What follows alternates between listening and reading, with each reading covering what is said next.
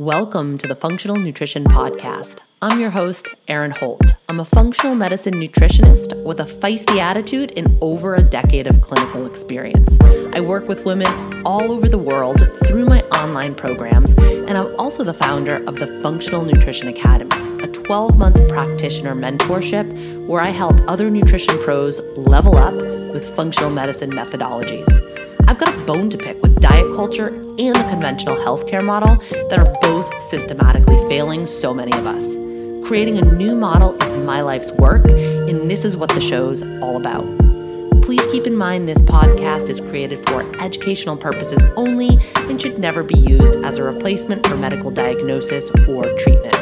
If you like what you hear today, I'd love for you to subscribe, leave a review in iTunes, share with a friend, and keep coming back for more. Thanks for joining me. Now let's dive deep. This episode is sponsored by Organifi, purveyors of your superfood powders.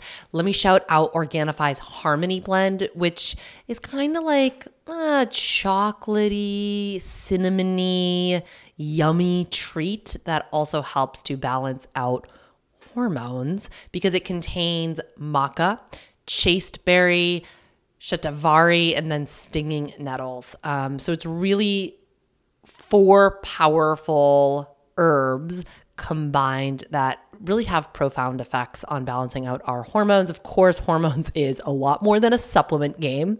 It's going to take a little bit more than some maca and chasteberry to balance out your hormones if it's lifestyle factors that are contributing to hormonal imbalance. And PS, it usually is.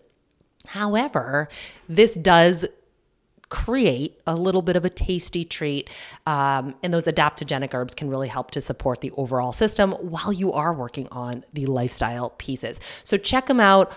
Organifi, O R G A N I F I dot com, and you can use code FUNK to save 20% off of every order you place. Okay, friends, yay, we have Toréa Rod- Rodriguez on the show with us. Um, Toréa has become one of my friends. We met in a training that we did through Jessica Flanagan, um, transformational eating, um, and just had so much in common that we have been chatting a lot um, over the past year or so. Toréa is a functional diagnostic nutrition practitioner. She's a transformational coach.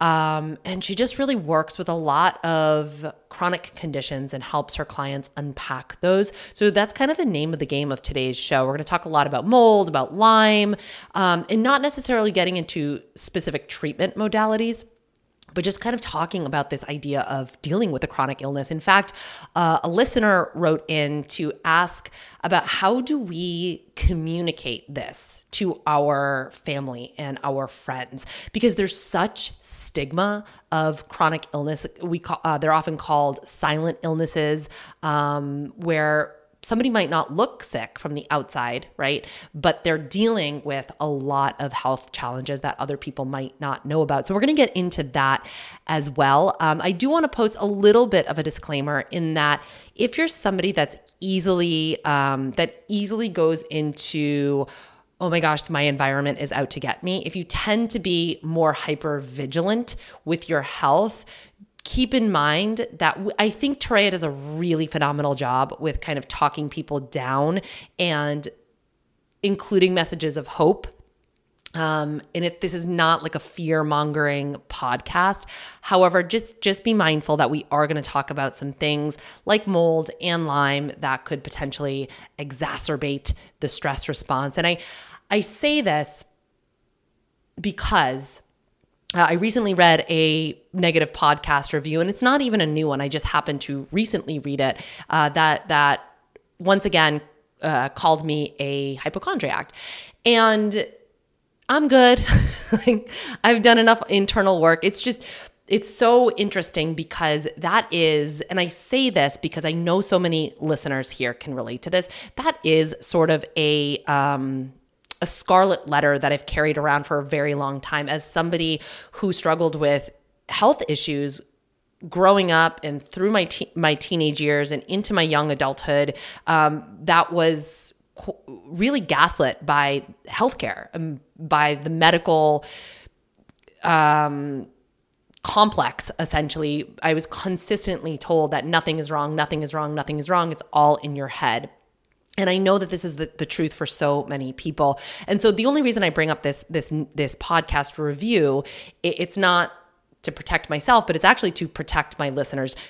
I'm speaking to the, my hypochondriacs out there. You are falsely labeled. You're not a hypochondriac. You just know your body. You know your body. You were willing to go to bat for yourself and nobody listened to you. And so, because healthcare is what it is, we tend to label, there tends to be this, this stigma around chronic mystery health symptoms. Uh, there's a lot of mistreatment. There's a lot of misdiagnosis. And as I mentioned, there's a lot of gaslighting. Like, this isn't real. this is all in your head, young lady. You don't know your body right? Um, a, a, friend of mine who went through the ringer recently, um, finally, after three long years, finally, finally received a diagnosis. In fact, she received two, two pretty gnarly, scary ones. Um, but she told me at one point I was gaslit so hard that I started to gaslight myself. I started to say like is this not even real? Am I just making this up? Is this not real, right? And so I just want to be really crystal clear that that's who I show up for. That's who I do this podcast for. It's not for the people that want to continue to stigmatize us. It's not for the people that want to call names. It's not for the people who want to shit talk. Find another fucking show, dude. You know, if you don't like it, move on. Don't spread your negativity around. I'm here for the people that need to hear this message because there's a shit ton of us. There's a shit ton of us, right? So I'm here for the people that um, have been false, falsely labeled as a hypochondriac, I see you, I got you. And the truth of the matter, we won't get into this in too much in today's show, but I promise to come back. Uh, we're actually taking a break next week for the holiday, but the week after that, I promise to come back and I'll hit you with some of the the science on the fact that trauma actually does change our brain. And I personally consider this kind of like my hypothesis that chronic mystery illness and the associated medical gaslighting can register as a trauma right and like i said we'll get more into that it's it's a huge passion passion project of mine we mention um, Dr. Stephen Phillips in the show. He he was actually my mom's Lyme doctor way back in the day, um, and he wrote a book or co-authored a book recently called Chronic. And he said in the book, dealing with major illness is traumatic under the best of circumstances. Worse is when it's discredited by doctors and loved ones. And right, that tends to be the lived experience of so many folks dealing with with a chronic condition. And I just want to say that I kind of mentioned it in the show ironically it was before I even read this review, but I'm not here for the people that want to call us hypochondriacs. Like go bully somebody else. I'm not here for it. Not only will I not let you call me that, but I'm certainly not going to let you address anybody in my audience like that. Certainly not. So find another show for yourself. Leave your uh, negative, you know, reviews elsewhere, and um, I got your back. That's all I want to say to the to the folks listening who have gone through the ringer. I got your back, and I'm going to continue to show up and um, serve you because you're the you're the people that really need it. All right. So I love you guys, and I hope hope hope you enjoy this episode. Okay, so Toréa, thank you so much for being here. This has been this conversation has been on our books for a while, so I'm, I'm excited to actually tuck in. Before we do, I would love to hear a little bit of background on you. So um, I think your background explains why this topic is so relevant to you and why I wanted you to be the one to um, explore um, these things because we haven't really talked too much about them on the show before. Okay, sure. So, um, you know, some people may have heard this before from me and, and maybe not, but I'll just repeat it again. So, you know, before I became a functional medicine practitioner, health coach, FDN, all of those things, I was enjoying a completely different career. You know, I had thought I had found my dream career. I was working as a professional pilot, I was working for a charter company, and I was also working for some private families in the Bay Area. And so here I was flying jets and turboprops and, you know, doing all this fun stuff and totally loving the job. Yet I found myself not really being able to recover from sleep. And that was kind of a red flag. And I was kind of like, well, this is kind of weird. Like, I'm sleeping 14 hours. Shouldn't I feel a little bit more refreshed? And that wasn't happening. And, you know, lo and behold, I brought that up to my OBGYN because she was the only person that I saw. And she found thyroid issues, recommended me to an endocrinologist. And it, this whole thing started with a diagnosis of Hashimoto's. And I thought that really what I was getting into was okay, it's thyroid disease, it's Hashimoto's, that's totally prevalent. We're totally going to be able to fix this, no problem. I'll be back to flying in no big no no time at all. Um, and that's just not how it worked out.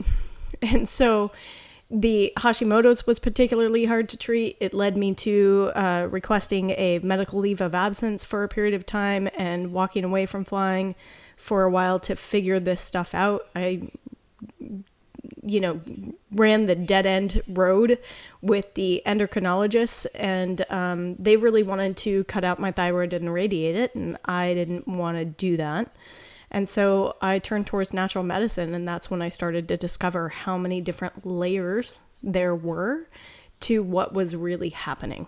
And that's kind of that kind of got me super interested in the the biology of it all. My background before becoming a pilot was uh, biochemistry in school, so I had this basic understanding.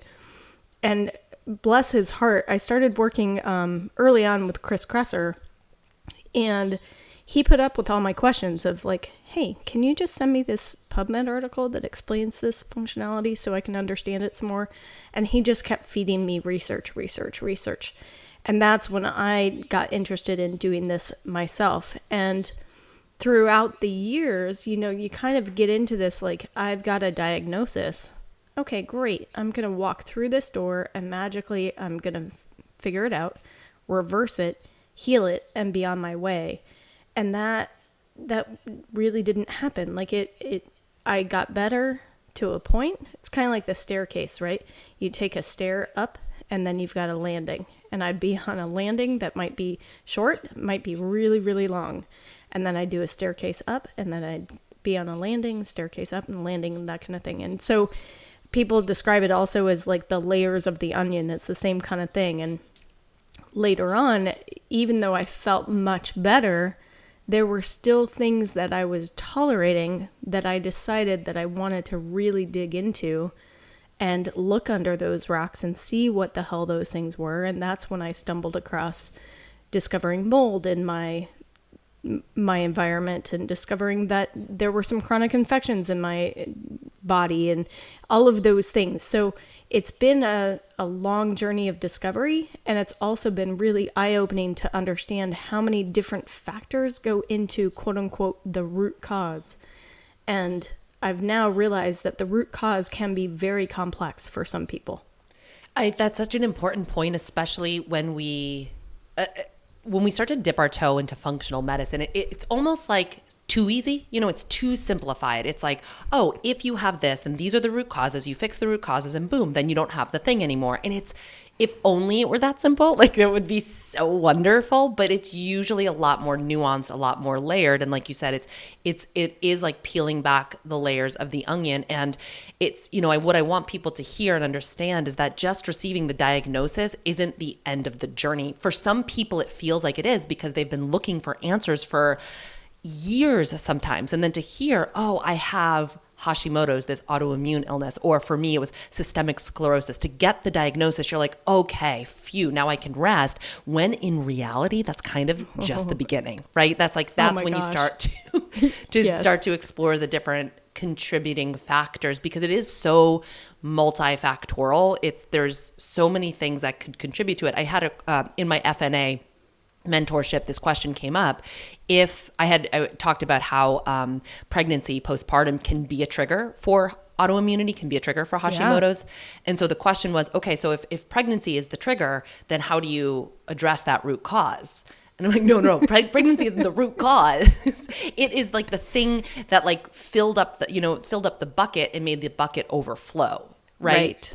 right. And so, what we have to do as people who um, have been diagnosed with a some type of chronic condition or you know as clinicians who are dealing with chronic conditions it's really look at what are all the things in your bucket and it can yeah. be so many different things and i feel like that's that's what you ended up um, discovering for yourself and um, i would love to unpack the mold thing the lyme thing a little bit more. So, can you tell us about? And I know you work with a lot of um, your own clients who deal with these issues. Can you tell us about how did you get led to to mold? Because that was the first that was the first thing you discovered, correct? Before the Lyme.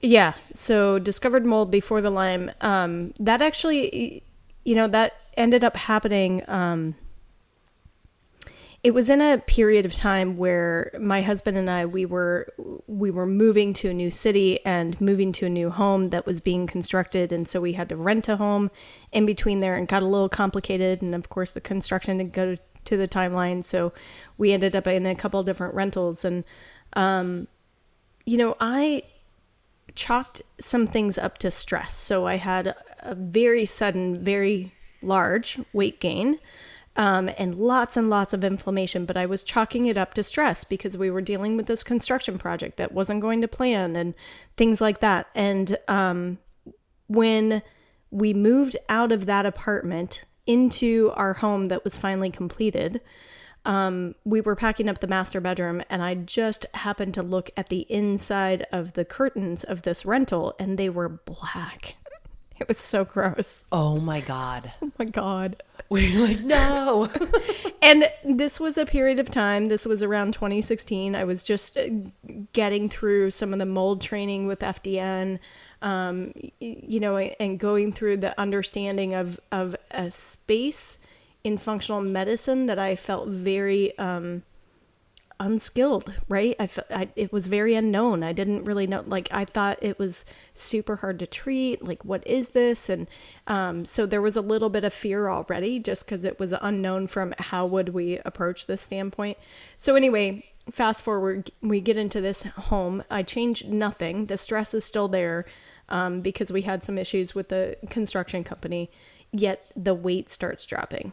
So I was like, oh, okay, I should probably check that out and see if that was mold. And so I did a mycotoxin test, and the thing came back lit up like a Christmas tree. I was just like, it was pretty amazing how much mold was there. And so we were in this new home, yet we had brought all of our belongings from that home that got contaminated. So that was the big deal for us. Now, some people who find a moldy home, they're not in the process of already moving. They're now faced with the the, decision of do do we want to stay here and remediate this and figure out what this is or do we want to just up and move but then you have to look at your belongings and how much of those got contaminated and that you're still being exposed to that's the weird thing about mold is that a it's invisible so you can't see it. And b if it gets into porous material it's really really hard to get it out unless you can put it in a washing machine.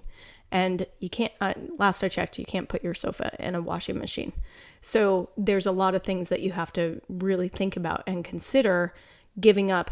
And there's a lot of um, emotional consequence that comes with that because sometimes those are cherished things you know heirlooms Not to mention financial consequence. Oh, holy moly. Yeah, totally. And I mean, we were in a situation where we had moved and we had sold some furniture. We kind of knew that we were going to be in minimal furniture mode, yet at the same time, we just invested in a brand new mattress and I didn't want to give that up. We just, that was, you know, that was an investment, supposed to be an investment. And uh, so we had to test this house and um, the house that we're in. And while that test kind of came back clean, what didn't come back clean was our mattress. And so, you know, there were things that we had to clean up.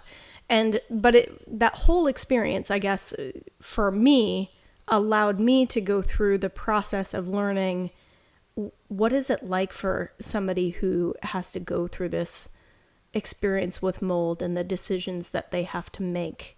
Um, because fast forward a year later, and we have mold in our crawl space. I couldn't believe it. I was like, "Are you kidding me?" And so we had to make that decision. We had invested in this home. We needed to remediate. So I ended up through um, a non uh, standard way of being exposed to mold, going through all of those decisions anyway.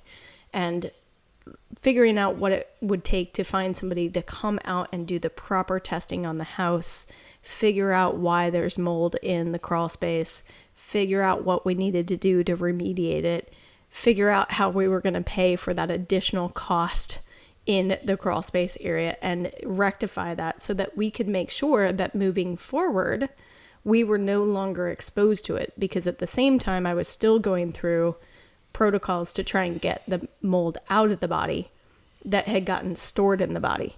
So, kind of doing it from two different tactics, if you will. It, um, there's a lot I want to say. I had my own I we, we I call it mold moldxiety. My whole my own mold moldxiety episode where there was some funky things going on with Hattie when she was younger. She just was very she would be up all night coughing and like like create a lot of mucus and so we went down the food sensitivity path and pulled the food, foods out and then we ended up pulling out our carpets on the second floor. But in the basement, we found that there were some funky things and just going through the whole test, it's just so stressful. And mm-hmm. we did, we also did the mycotoxin test and both of us came back elevated. So I'm like, oh, what the F? Like, where's it coming from? That's the thing. It's like you get the test yeah. and then you're like, now you have to figure out where it's coming from. And that can pitch you right into such hypervigilance and something that I have had to really deal with in my own personal life is this like feeling like and this is on the heels of of dealing with chronic illness, right? Mm-hmm. Feeling like the environment is out to get me or like there's so many potential threats. Now, I am also a child of alcoholism and hey, guess what I'm really good at? right. Right. Looking for the threats in my environment and catastrophizing, right? Yeah. Right. So like I'm already w- w- well predisposed for this type of of thinking, um, and this is something I would really love to speak speak about because what I have had to do for my overall health and sanity in general is actually. I, I just feel like there's this balancing act between being aware of things in the environment that could contribute to chronic health conditions and also getting to a point in your health journey where you're like, you know what? I probably have done as much digging as I can do. And now it's more about trusting my body, trusting my immune system, trusting my inner terrain, and trusting that I'm going to be okay. And like, how do you navigate that? You know, how do you, how do you, I, I, I caught myself because old habits die hard, as they say, when we were in Florida a few months ago um, I walked into the house. We first walked into the house. There was Glade plugins everywhere. I'm highly sensitive to fragrance, so I'm like, oh my god. I wasn't feeling good the first week or so we got there so i'm like is it the fragrance i'm like did we did we get exposed to covid on the way down here um, maybe i got a tick bite uh, maybe there's mold in this house like there's there's no shortage i'm like is this an autoimmune flare there's no yeah. shortage or did I get exposed to gluten, you know, of, of things that could send my body into a, a tailspin. And ultimately, where I have to net out when I go into those fear spirals is, you know what? There's so many things that could cause problems in my body.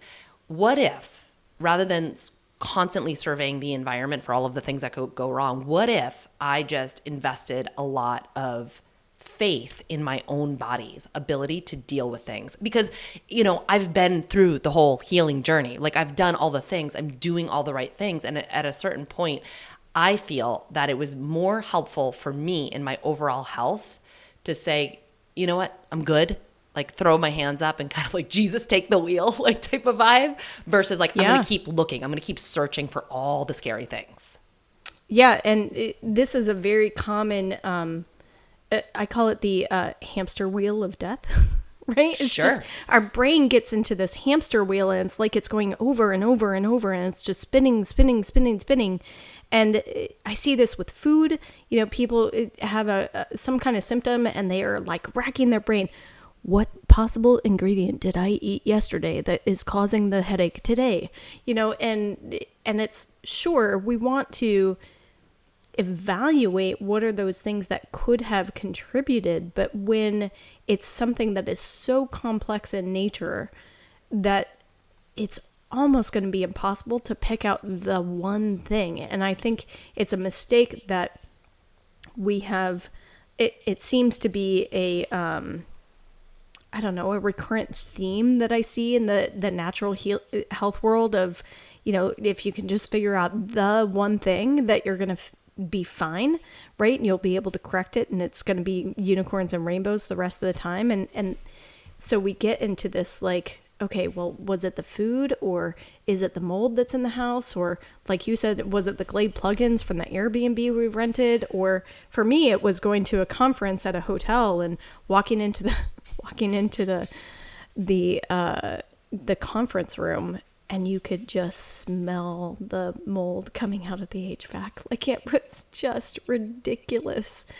And here we are having a health conference in this hotel with all these practitioners teaching, I kid you not, a two day mold seminar. And so many people got chronic headaches the whole time they were there. Like it was really quite an experience to know that I'm exposing myself right now. like, what do I do about this? And, um, but you're right.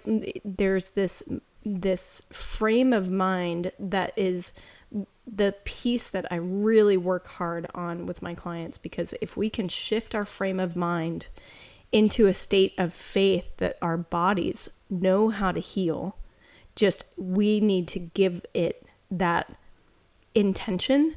We need to give it the um, environment to be able to do that. And when I say environment, I mean more the internal environment with how we're balancing our nervous system and when we are in in that hamster wheel just spinning, spinning, spinning, spinning, we are not activating the parasympathetic nervous system, which is what we need for the body to be able to do its healing functionality. So really shifting that mindset into having that faith of like I'm doing the best that I can right now. My body does know how to heal and it's proven it to me many many times. How many band-aids have you put on yourself and then you peel, peel them off and oh my gosh, the cut is gone. right? It's done it over and over and over, and it's proven to us over time that it can do this. We just need to have faith in it to be able to do that. Well, I tell everybody that um, we have Wolverine powers, right? We have self healing oh, power. Wolverine, yes. as in the Marvel comic Wolverine. Yeah, be, like I'm making the Wolverine fists right now. Yeah, you know, we can. We have the ability to self heal, and this is the point that I keep trying to get across to everybody. It's it's that you just haven't been taught. So you haven't been taught that. So you don't know it's available to you. So you, it's not an option, right? If we hear more stories of like how people actually can heal themselves, then we start to see, oh, wait I th- they did that. Maybe I can do that too. That's a that's a topic for another day, but it's like a real yeah. passion point of mine. And um, I know it's a little bit radical to be talking about our body's own immune system in these you know very um, polarizing times, but we we do actually have an immune system. And me saying that doesn't automatically make me alt right. It's it's true. We have immune systems. We do have to put some faith in them, especially for folks with ongoing chronic symptoms.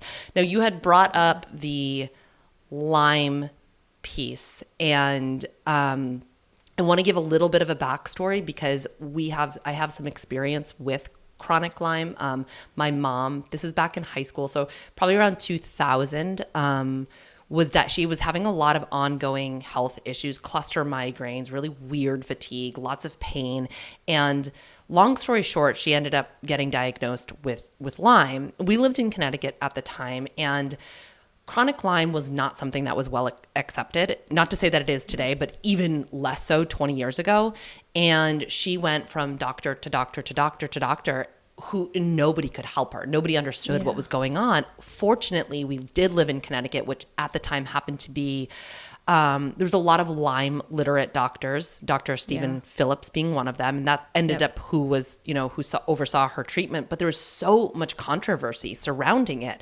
This is a woman who, uh, you know, was at the top of her career th- that ended up in a wheelchair, and bedridden for years. And there was nobody that was willing to help her. And the people that were willing to help her were essentially risking their licenses in order to do so. It was a it yeah. was an extraordinary hot topic. Um, and I think it's calmed down a little bit and it's a little bit more accepted. But, you know, I was just reading a part of Dr. Stephen Phillips' book, who, you know, Yeah, I know, I know book. you were the one that recommended it to me, uh, called Chronic. And they were using an example of one of his patients who was, you know, who had gone through antibiotic treatment. And then as soon as they stopped antibiotic treatment, their symptoms came back. And it was a story of they were explaining that to their neurologist, and their neurologist literally slammed her fists on the table on her desk and said, chronic Lyme does not exist. So it's just that, I mean, I talk often about the medical gaslighting um, that Yeah. goes on so much. It's like we, we do not honor people's lived experiences. We don't listen to people. We don't listen to women, uh, especially.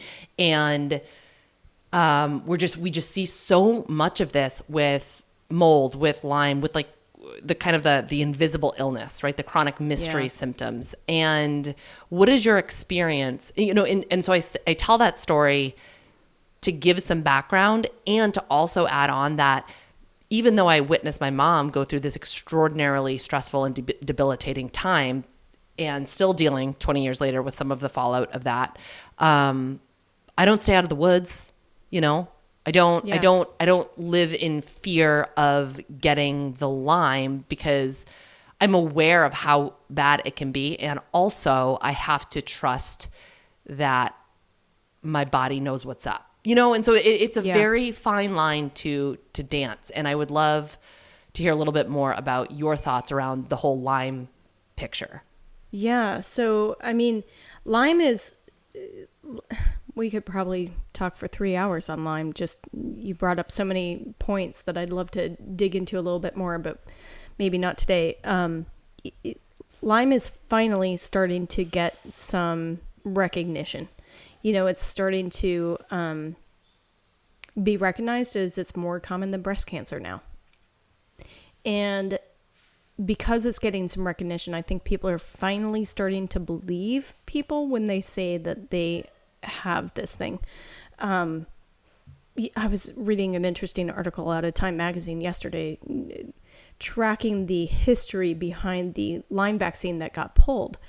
And it got pulled because of a bunch of political backlash because people felt at the time, the perception at the time was that it was a quote unquote yuppie disease and only happening to people who were rich enough to go vacation in Cape Cod. And you know, now we know that it's it's nationwide, it's worldwide actually. Um, so, but it's across all the for, all the lower 48 states. They even find it in Alaska, um, and it's it's not a East Coast thing anymore. It's very prevalent everywhere. And the thing with Lyme is, I think you're absolutely right. Like our immune system can really hold a lot of these pathogens at bay because if you think about it, it's not like they suddenly showed up in the last 20, 30 years. right We've been living in pathogen soup for as long as we've been humans. And um, and so it's our immune system's job to be able to learn how to keep this stuff at bay. Some of this stuff we don't get rid of. For example, viruses, we they stay in the body. It's just the question is how well is the immune system able to keep that at bay so that it's not causing symptoms and taking over. And it's the same kind of thing with the the Lyme i different co-infections and all of the you know tick-borne pathogens that can come across from a tick bite, flea bite, mosquito bite, like all of them.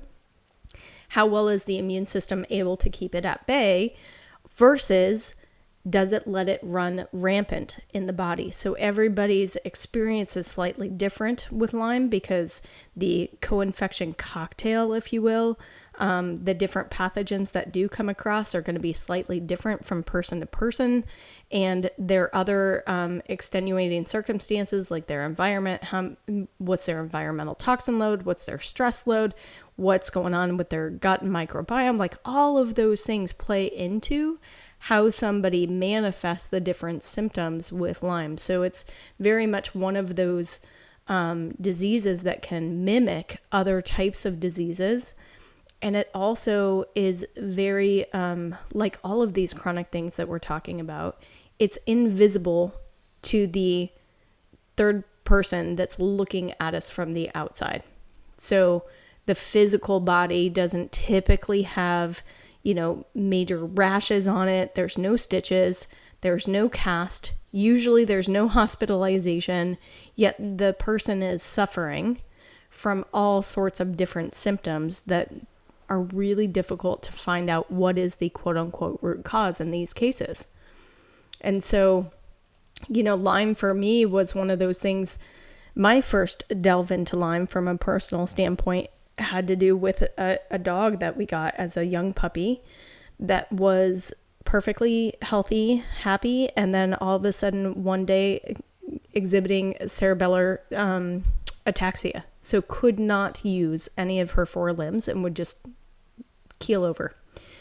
And this these bouts of ataxia happened a number of times and of course we went down to the veterinary office and there were MRIs and spinal taps and all this stuff. She must have a brain tumor. No brain tumor.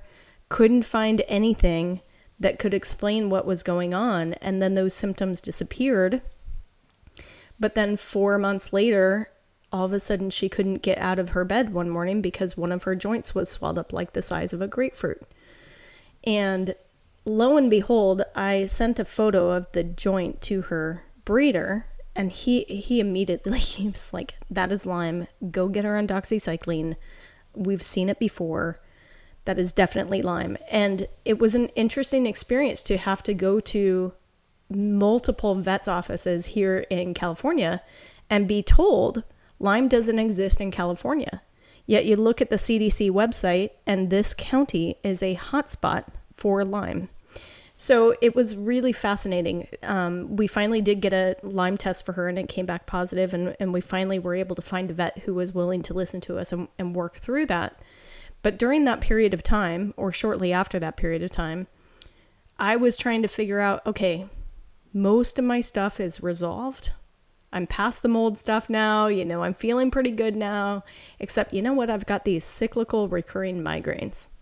Maybe I shouldn't tolerate them anymore. Maybe I should really dig deeper and see if I can figure that out. So I tracked them carefully and realized that there was something cyclical about it. So they were three days at length, they were every three to six weeks. And so to me, that meant, oh, there's a life cycle here I bet that this is an infectious disease agent.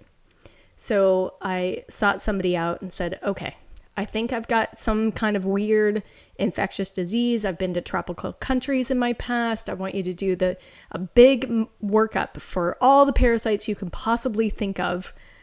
And here's what I'm suffering with and all the different things. And he's like, okay, we can do that. But I also want to test you for Lyme. And I nearly laughed him at him. I nearly was like, you got to be kidding. That's not Lyme. It doesn't sound like Lyme to me. It's not Lyme at all.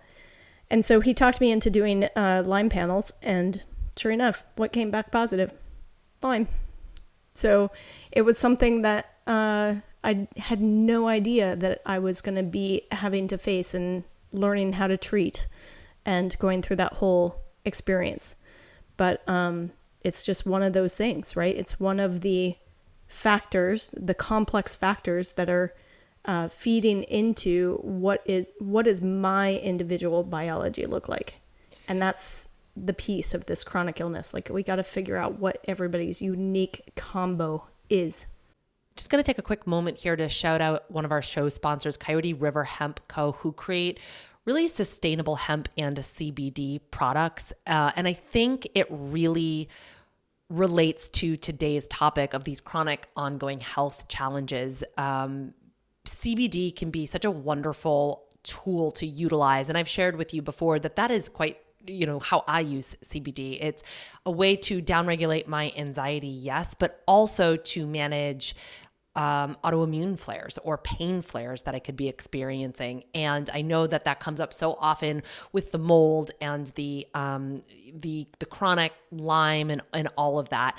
Um, it really helped works on the endocannabinoid system, which I'm certainly not an expert on, but it's essentially a complex signaling network within our body. I mean, like what isn't complex within the human body? But what I think is really cool is that the first known endocannabinoid that was discovered was named after the Sanskrit word ananda, which essentially means bliss or supreme joy. So it kind of paints a picture of what CBD um, can help us with. And I was just out of curiosity because we know with chronic health issues, there's usually some dysregulation with the limbic system, including the amygdala. So I just kind of did a quick PubMed search and, um, the first thing to pop up was evidence of the anti-panic actions of of CBD. So it really can help to just down regulate everything you know anything from the the the pain that we can experience with chronic conditions but also the acute anxiety that these chronic conditions can elicit in um, in us.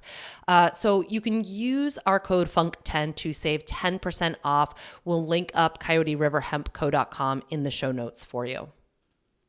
Yeah, there's secret sauce. Um, I'm trying to anticipate audience questions, and um, would you feel comfortable talking a little bit about Lyme testing? Because I think that's that's kind of the the tricky piece. Wouldn't would you agree with that? Oh yeah, yeah. Lyme testing is um, it, Lyme in itself. I mean, there's a lot of different. Um, I don't want to say political. That's not really the right word, but there's a there's a lot of history around Lyme testing and people believing whether or not it's an illness and this, that, and the other. The testing that is approved by the CDC is a diagnostic test that was never intended to be diagnostic at a medical level. It was really something that was used in, in a couple different laboratory studies. And it sort of, because there wasn't anything else available, became the de facto standard. The unfortunate thing is that that is a test that is only looking for antibodies for only one of the possible, I don't know, 20 different kinds of pathogens that can come across in a tick bite.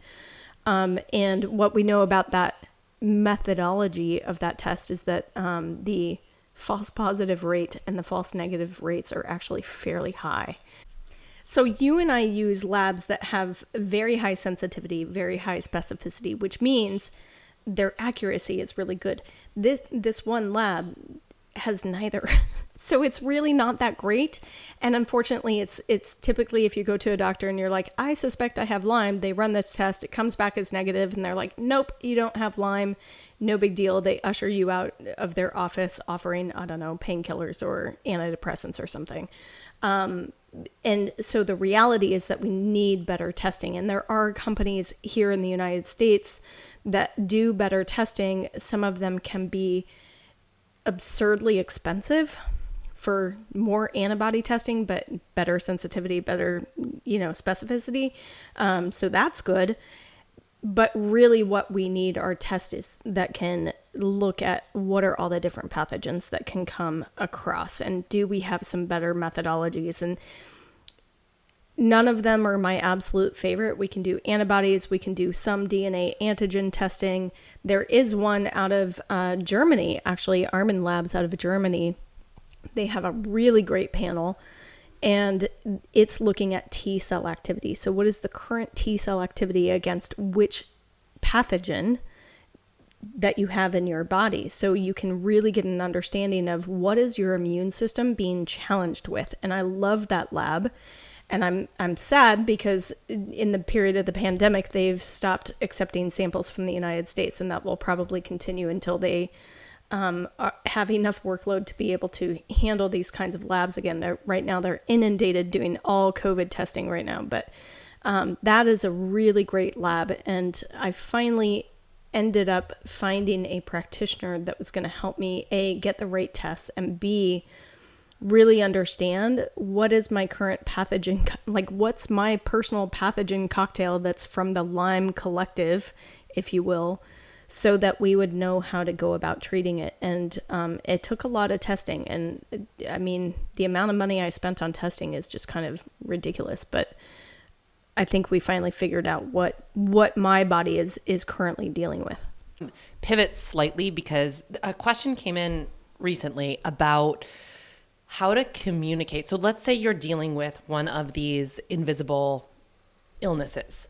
Um, there is a bit of a stigma attached to them for better or for worse. I remember, and I've said this before in the show, uh, one of my first negative reviews of this podcast was somebody talking about like you can't listen to I haven't read it in a long time so I'm paraphrasing but you can't listen to Erin without getting stressed out hopefully not everyone turns into the hypochondriac that she is which is like hey you know i'm just here providing like i get how this conversation could stress somebody out if this is not on your radar or if you're not struggling with a chronic Right. situation like yeah you, th- maybe this isn't the best episode for you because it's going to put things in your head that potentially don't need to be there but for somebody who is looking for answers you know that's that's who I get on the mic for. That's who I show up for because that was me. That was me struggling. Yeah. So I have the utmost compassion for folks and witnessing it in my mother and witnessing it in so many of my clients. Like that's who I show up for. You know, if you're just Yeah. looking for somebody to tell you eat more green leafy vegetables,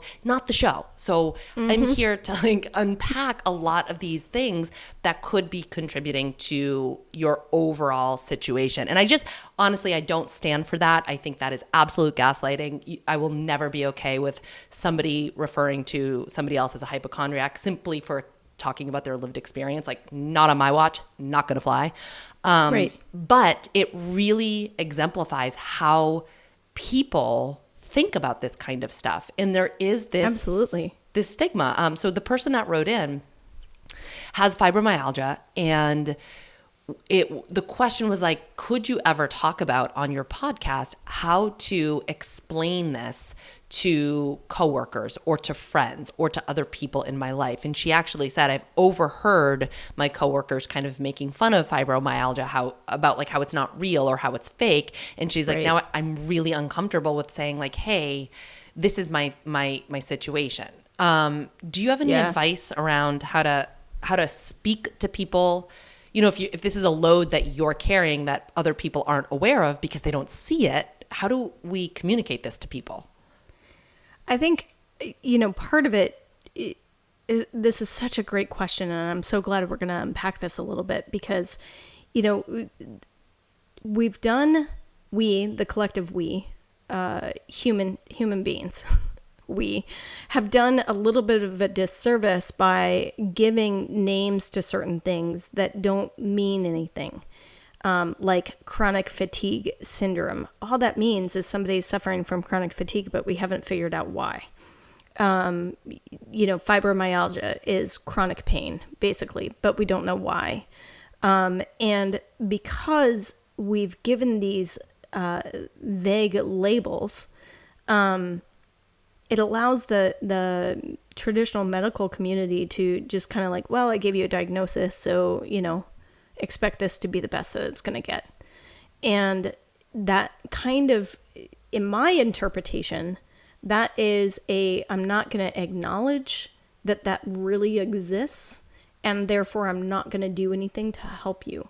And that's how I interpret that. Not everybody interprets it that way, but that's how I interpret it. So here we are in a culture where we tend to quote unquote not believe people who have these chronic symptoms because we are uh, either assuming that they're making it up in their head or that it's not real or it doesn't have a real root cause so we don't really know what it is. And it's almost like we're like condescendingly patting them on the back isn't that nice and that pisses me off to no end because you and I both work with clients who are dealing with this stuff day in and day out, and their experience is absolutely real.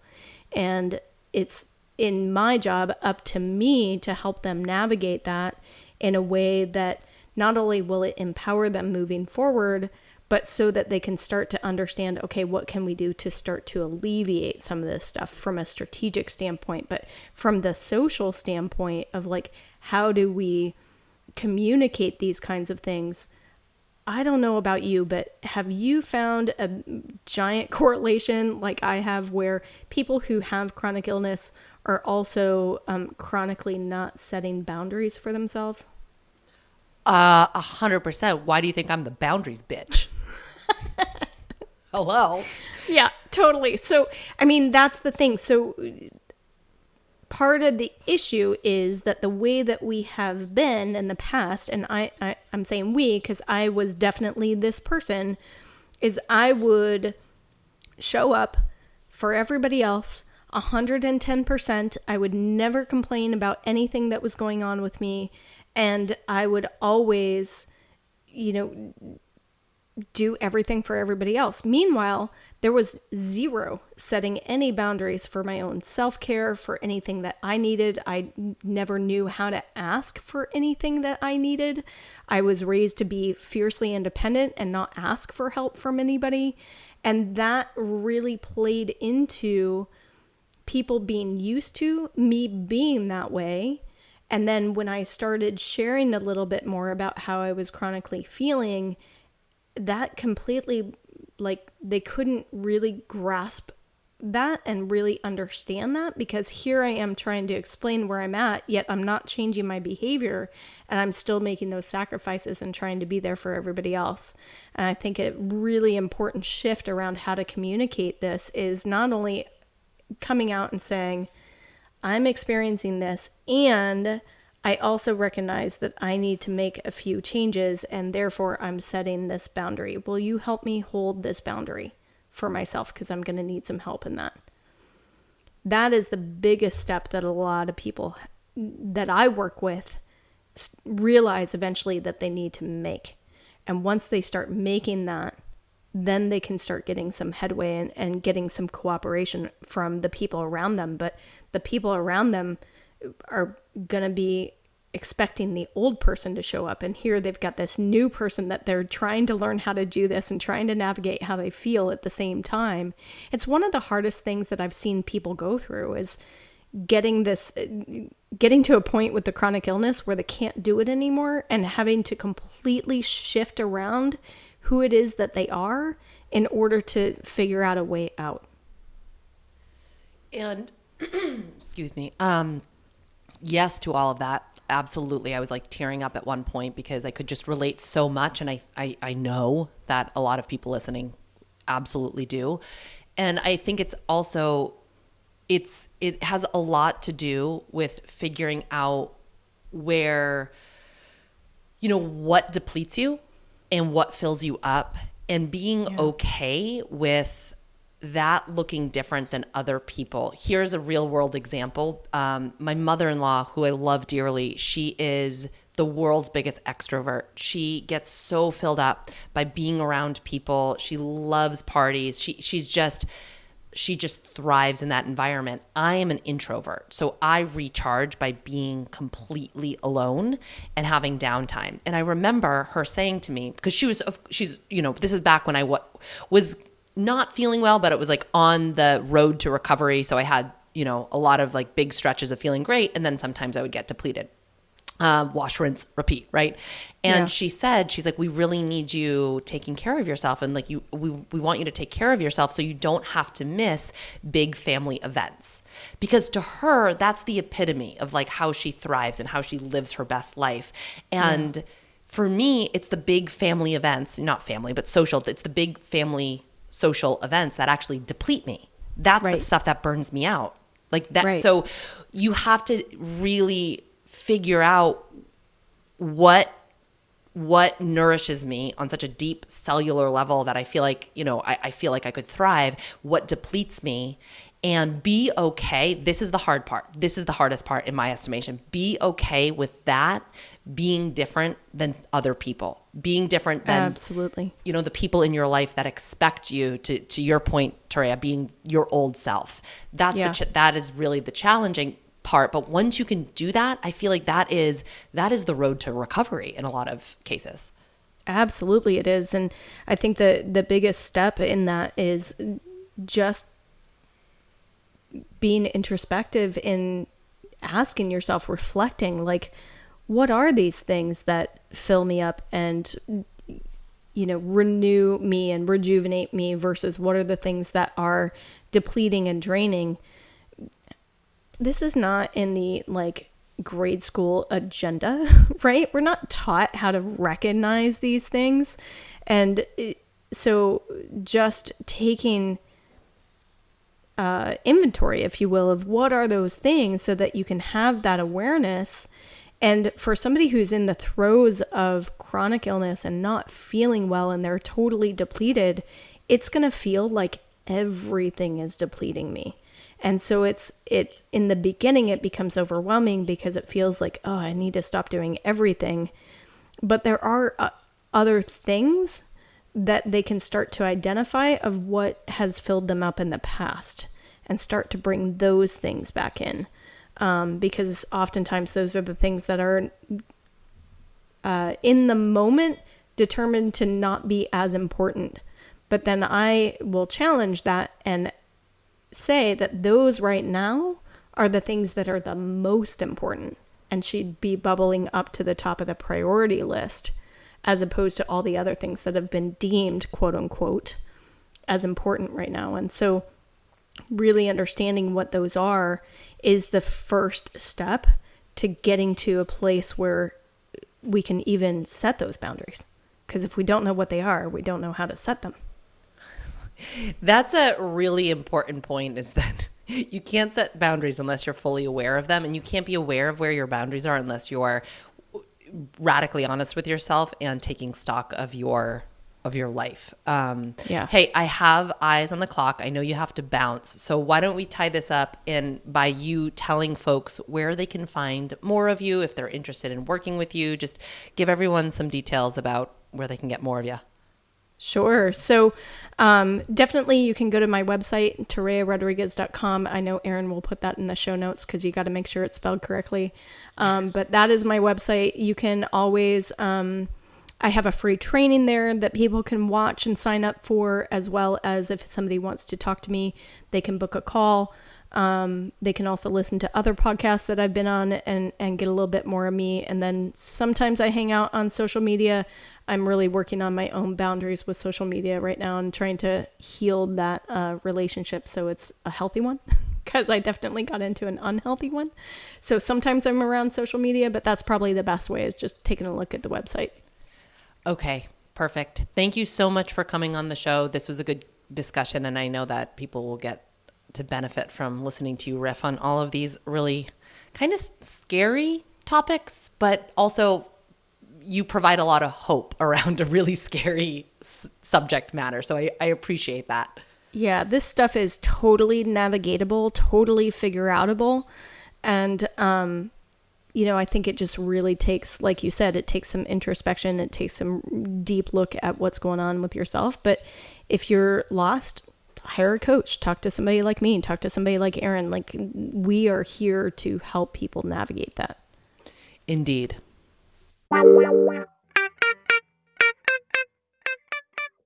Thanks for joining me for this episode of the Functional Nutrition Podcast. If you'd like to submit a question to the show, fill out the contact form at erinholthealth.com. If you got something from today's show, don't forget, subscribe, leave a review, share with a friend, and keep coming back for more. Take care of you.